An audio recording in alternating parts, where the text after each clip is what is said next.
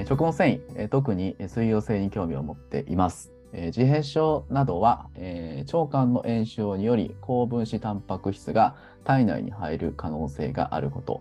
またパウエル版などで,、えーでの免疫にも役立つと聞いています。今は、えー食事前に食べておくと血糖値が上がりにくいと聞きますが、抗炎症作用や免疫の観点からどのタイミングで摂取が必要なのか、えー他に併用して取った方がいい物質がありますか？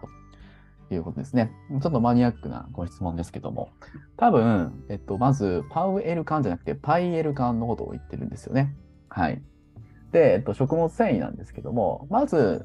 前提として食物繊維っていうのは吸収されないんですよね。皆さん、これわかりますか？体、人間の体では消化できないものを食物繊維ってそもそも言ってるんですよね。はい。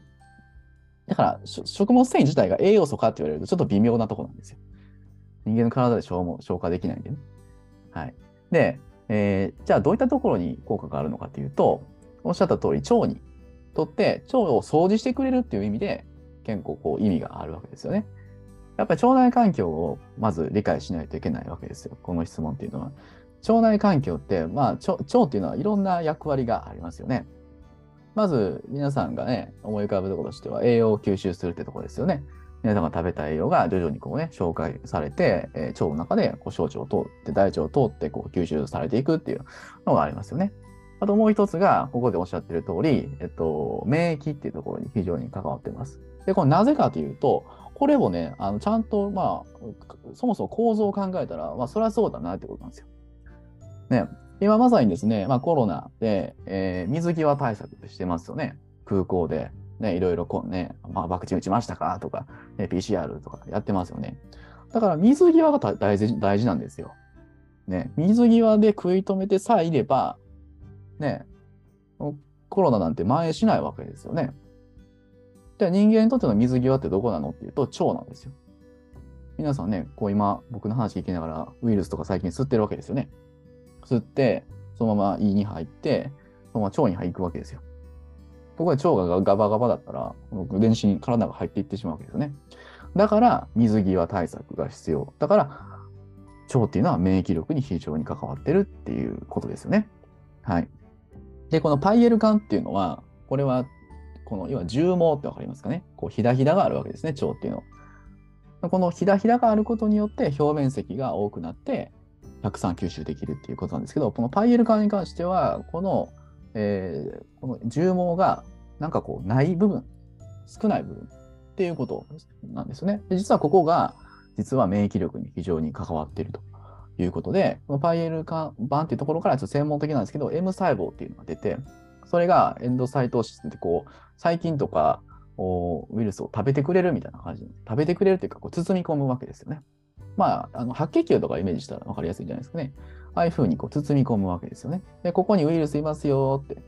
いうふうに、えーこうシグナルを出すわけですよ。で、それに反応して免疫細胞がこう倒してくれるっていうこと。なので、このパイエル管というのは、この免疫をま非常に重要ですよということがあの分かってきてますということです。で、えここからま戻ると、まあ、食物繊維は、えーだから、腸をきれいにするっていう意味で、結果的にパイエルガンとかにもあの関わってるんじゃないかなということです。はい。なので、えーまあ食物繊維は、あのしっかり取るといいと思います。特に便秘の方っていうのはかなり注意してですからね。便秘ってかなりやばい状態なんで、まあ、しっかり取っていただくのはいいかなと思いますというところですね。あともう一つ、血糖値に関しても、えーね、よく皆さん、あのお茶ありますよね。あのいろんな特保のお茶っていうね。あの血糖値が上がりにくいっていうお茶。あれ何が入ってるかというと、難消化性デキストリンっていうのが入ってるんですよ。この難消化性デキストリンっていうのが、いわゆる食物繊維のことです。なので、皆さんね、あのご飯食べてから特茶食う飲んでもあれ意味ないですからね。はい。あれ、あの食事をする30分ぐらい前に飲取らないとダメなんですよ。で、あれがですね、こう腸管にこう膜を張るんですよね。食物繊維っていうのがドロッとしてるわけですよ。それが、えーこの、なんていうの、えー血糖値を急激に上げるのを妨げてくれる。じわーっと上がっていくようになる。いわゆる血糖値スパイクが起こりにくいような状態。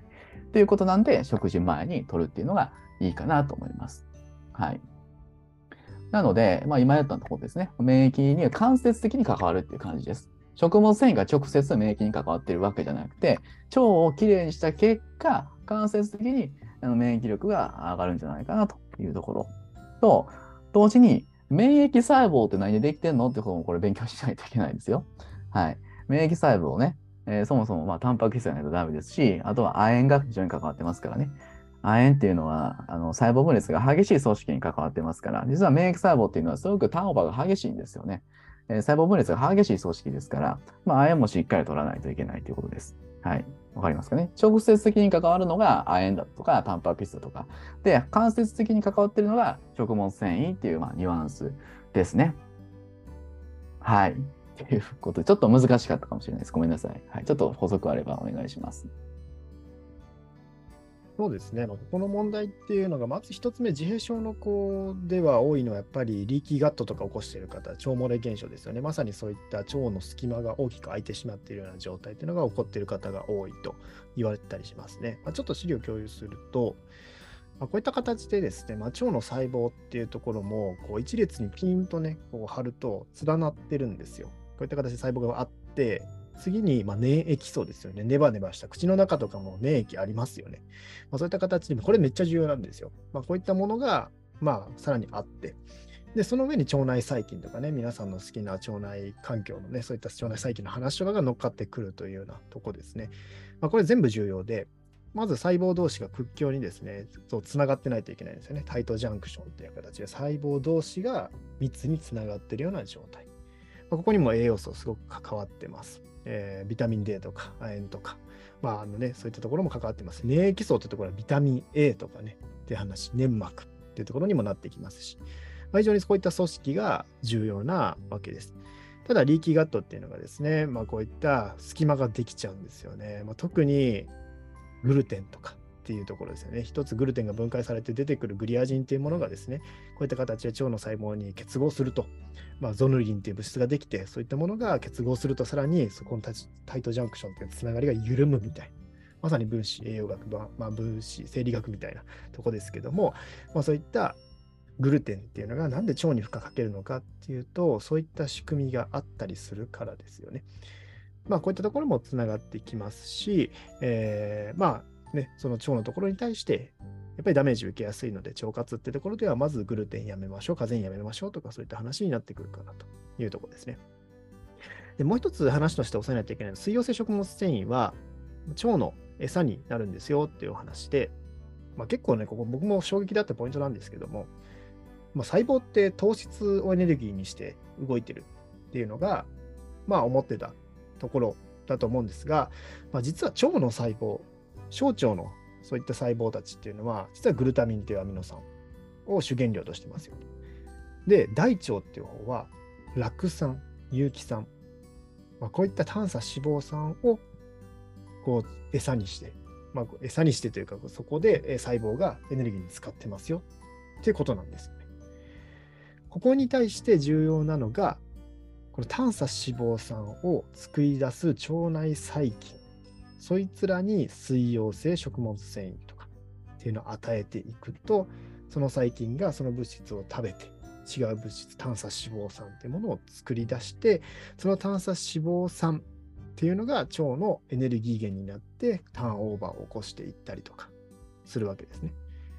まあ、短鎖脂肪酸が免疫の調整、アレルギーの抑制だったりとか、こういった環境を作ってくれたり、炎症を抑制したりとか、糖尿病予防とか、まあ、こういったさまざまなことをしてくれるんですよね。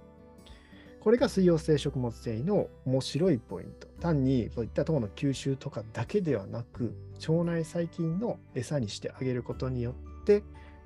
人間にとって重要な酪酸、炭鎖脂肪酸というものが作られて、それが体にとって有益な状態を作ってくれるというような流れですね。まあ、非常に面白いと思います。なので、まあ、水溶性食物繊維っていうのも、有効だよっていうお話につながってくるっていう感じですね。まあ、あの、まあ、タイミングっていうよりかは、もうやっぱりそういった腸内細菌、まず酪酸菌がいることが前提なので、これ、あのやっぱり人によって腸内細菌のバランスって結構様々なので、例えば酪酸菌の数がすごく少ないとかって話になってくると、当然水溶性食物繊維にとっても餌にしてくれるやつが少ないわけですよね。たくさんいる人と少ない人。当然取った時に恩恵が変わってくるというとこですよね。だからこそ、まあ、そういった腸活っていうのも重要なわけですよ。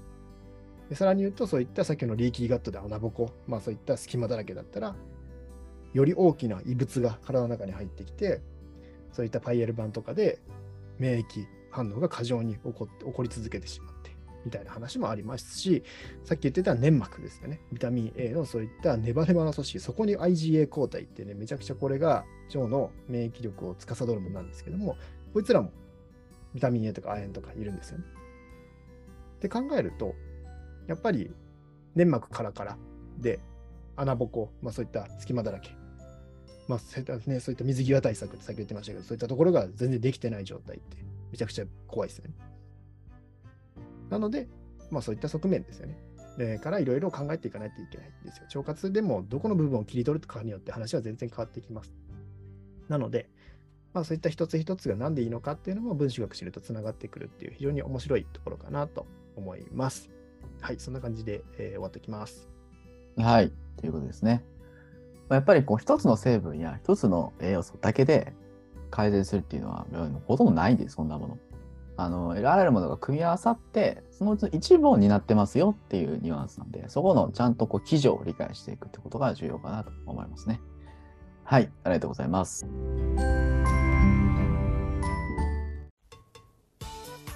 この音声配信の完全版は健康第一学校オンラインサロンにてお聞きいただけます。その他にも健康第一学校オンラインサロンでは様々な先生から子供の頃に学びたかった〇〇な話を学ぶことができたり、先生同士の限定コラボ配信が聞けたり、バーチャルキャンパスにて実際喋ったりするチャンスもあるかも。ご興味ある方はぜひ詳細欄よりチェックしてみてください。それでは、またねー。